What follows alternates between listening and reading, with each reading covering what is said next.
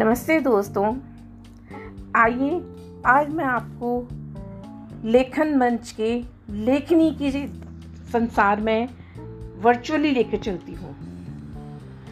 आज लेखनी के नाम से जाने वाली चारू देव माथुर, बचपन में चारू माथुर थी। दस ग्यारह वर्ष की उम्र में आके ये एहसास हो गया कि मैं कुछ सभी बच्चों से अलग हूँ। वो सारे बच्चे या वो लड़कियाँ जो आसानी से कोई भी काम कर लेती थी, मेरे लिए कुछ काम उनमें से थोड़े दर्द भरे भी थे और लगभग असंभव थे।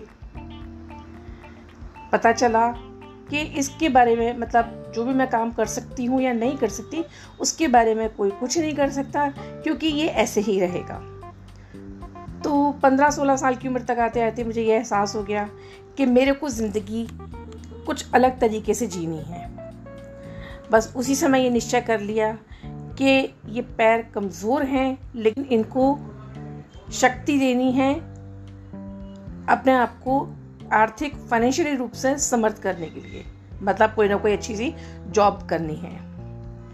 तो उसके लिए बैकग्राउंड चुनी गई कॉमर्स की, कि बैंक उसके बाद कम्पिटिटिव एग्ज़ाम देते देते ग्रेजुएशन करी और बाई एक्सीडेंटली लाइब्रेरी साइंस के प्रोफेशन में आ गई लाइब्रेरियन बनी और भगवान की मेहरबानी से और मेरे माता पिता के आशीर्वाद से मेरे को तेईस वर्ष की उम्र में ही सरकारी नौकरी भी मिल गई। हाँ ये ज़रूर है कि वो सरकारी नौकरी मेरे को फिज़िकली चैलेंज कोटे से मिली थी। लेकिन उसमें भी मेरिट बनती है और बाय गॉड ग्रेस मैं उसमें टॉप पर आई। जब नौकरी करने के लिए स्कूल पहुँची तो वहाँ सबने मुझे परिवार के एक छोटे और नए सदस्य के रूप में लिया और सहयोग किया। दोस्तों, ज़िंदगी इसी तरह से चलती जा रही थी। कुछ आसान, कुछ मुश्किल, लेकिन लगभग 40-42 साल तक आते आते ये एहसास हुआ कि ठीक है, मैं सबसे अलग हूँ। लेकिन फिर भी, क्योंकि मेरे पेरेंट्स ने खासतौर से मेरी मम्मी ने जो आत्मविश्वास मेरे अंदर कूट कूट कर भरा था, उस आत्मविश्वास के कारण मैं ये कह सकती थी, मैं अलग हूँ, लेकिन नॉर्मल हूँ। इसलिए सारे काम कर सकती हूँ, लेकिन कुछ अलग तरीके से। और इसी विश्वास के सहारे अपने आप को प्रोफेशनली अपग्रेड करती चली गई। और एक, उस समय एक सपना था कि एक लाइब्रेरी के रूप में एक वेल एस्टेब्लिश्ड ऑफ़िस या कॉलेज या किसी भी एजुकेशनल इंस्टीट्यूट में टॉप पोजीशन की जॉब मुझे करनी है। इसीलिए अपने आप को अपग्रेड करती गई प्रोफेशनली इस्टेब्लिश करने की कोशिश करती रही कॉन्फ्रेंसेज अटेंड करी पेपर्स प्रेजेंट किए और वहाँ बाय गॉड ग्रेस मुझे सबसे अप्रिसिएशन मिला। टेक्निकली अपग्रेड करती चली गई 2008 में जब वेब टू टेक्नोलॉजी आई तो इमिजिएटली मैंने उसको अडॉप्ट कर लिया और वहीं से मेरी तकनीकी ज्ञान की जानकारी शुरू हुई। युवावस्था आने पर। अकेलापन कुछ लगने लगा तो उसी अकेलेपन की भावनाएँ शब्दों से कलम के ज़रिए होते हुए कागज़ पर उतार आई और वहाँ से मेरी लिखाई की शुरुआत हुई। उस लिखाई को, लेखनी को मैंने ना, उस लिखाई को नाम दिया लेखनी और कलम नाम से मैंने ब्लॉग तैयार शुरू करा। फिर एक समय ऐसा आया जब लगा कि जीवन में जीवन साथी का होना ज़रूरी है। तब भगवान के आशीर्वाद से मेरे पति मेरी ज़िंदगी में आए। उन्होंने मुझे जिस रूप में हूँ, उसी रूप में सहर्ष स्वीकार किया। लेकिन कहते हैं ना, ज़िंदगी हमेशा रोज़ बेड नहीं होती है, रोज़ के संग थ्रोन्स भी होते हैं। वो थ्रोन्स कुछ मेरे हिस्से में ज़्यादा ही आए। लेकिन उन, उस समय भी भगवान ने मुझे सहारा दिया और अपनी मानसिक और भावनात्मक तकलीफ़ों को मैं बराबर से कलम के ज़रिए लेखनी बनाकर उतारती रही और फेसबुक पर जब मैं उनको दिया ए, मैं पब्लिश करती थी तो वहाँ से सबने उसको पसंद करना शुरू करा। यही वो समय था जब 45 की एज में मेरे को बहुत सारे कारण ऐसे थे जिसकी वजह से वो जॉब छोड़नी पड़ी।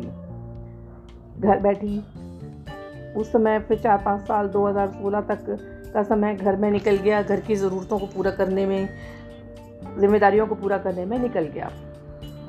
लेकिन 2016 के बाद, सत्रह की शुरुआत में ऐसा समय आया जब मुझे लगा कि अब मुझे कुछ करना है क्योंकि मेरे पास अब करने के लिए कुछ नहीं है। तब अपने आप को मेंटली और इमोशनली स्टेबल करने के लिए मैंने फ्रीलांसिंग करियर शुरू करा। तो जिस लेखनी को मैं अभी तक आत्मसंतुष्टि और आत्म अभिव्यक्ति का साधन बनाई हुई थी, उसी को मैंने कमाई का ज़रिया बनाने का सोचा और यहाँ फिर भगवान ने मेरा साथ दिया और मैं एक सफल हिंदी लेखक और अनुवादक के रूप में मार्केट में जानी जाने लगी।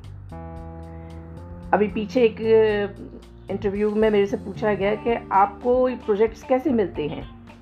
कैसे अप्लाई करते हैं? तो उनको भी मैंने यही जवाब दिया था कि प्रोजेक्ट अप्लाई करने का सिलसिला तो 2017 के आखिर में आके बंद हो गया था। क्योंकि उसके बाद मेरे को project by word of mouth लोगों की जानकारी से ही मिलने लगा। कभी फेसबुक ने किसी ने कांटेक्ट किया कि हमें आपके बारे में पता चला है, आप अच्छा लिखती हैं, आप हमारी वेबसाइट के लिए लिखिए। कभी मेरे पास मेल आई, कभी फ़ोन आया मतलब हर ज़रिए से मेरे पास प्रोजेक्ट आने लगे और मैं सफलतापूर्वक इस जर्नी में आगे बढ़ने लगी। आज इस समय लोग मुझे लेखनी के नाम से एक लेखिका और कवियत्री के रूप में जानते हैं और यहीं से लेखन मंच की शुरुआत हुई।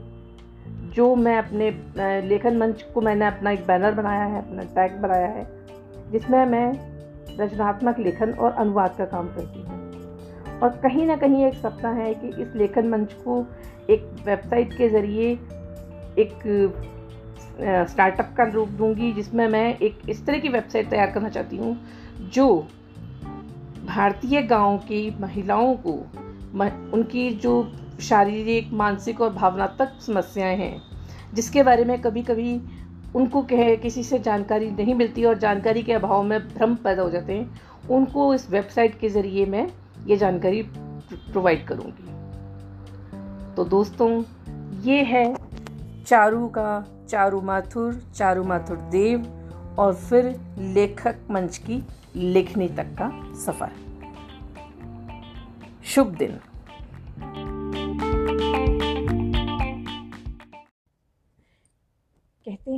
जैसा मन, वैसा तन। इसके साथ एक और भी बात जुड़ी है, जैसा अन्न, वैसा मन, और जैसा मन, वैसा तन।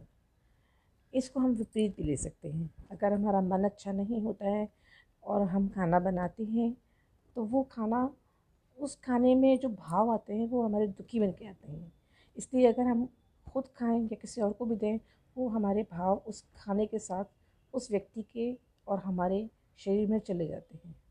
और क्योंकि दूषित भाव उस अन्न के साथ हमारे शरीर में गए हैं तो वो शरीर भी उन दूषित भावों के साथ दूषित हो जाता है, यानी कुछ ना कुछ रोग पनप जाता है।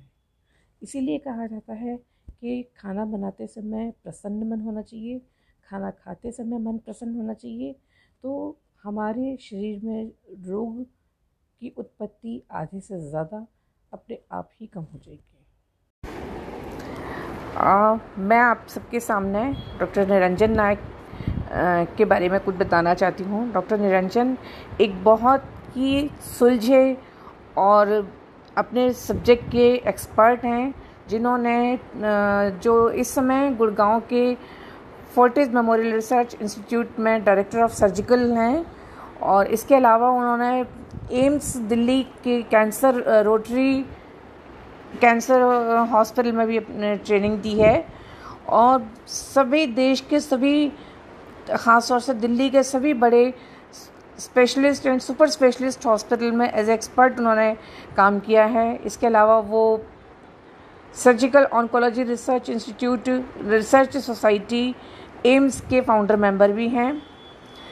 डॉक्टर निरंजन कैंसर जैसे कॉम्प्लिकेटेड और एक जटिल कठिन विषय के एक्सपर्ट हैं, लेकिन वो अपने सभी मरीज़ों के लिए एक बहुत ही प्यारे दोस्त के रूप में वो सामने आते हैं, जिसकी वजह से बने उनके पेशेंट्स उनकी मुस्कुराहट और उनके मीठे शब्दों की वजह से अपने आप को उनके संपर्क में आते ही, उनके कांटेक्ट में आते ही अच्छा महसूस करने लगते हैं।